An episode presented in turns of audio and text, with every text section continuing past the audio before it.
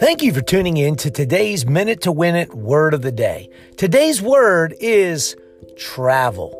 You know, I've learned as I've been through many travels in life, driving, flying, walking, one thing I've learned is the lighter I travel, the farther and quicker and easier my travel becomes. The same is true in all our all of our journeys in life.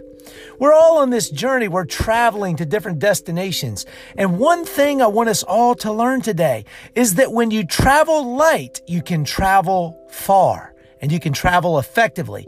Think about it. You don't need all this unnecessary baggage to carry along with you.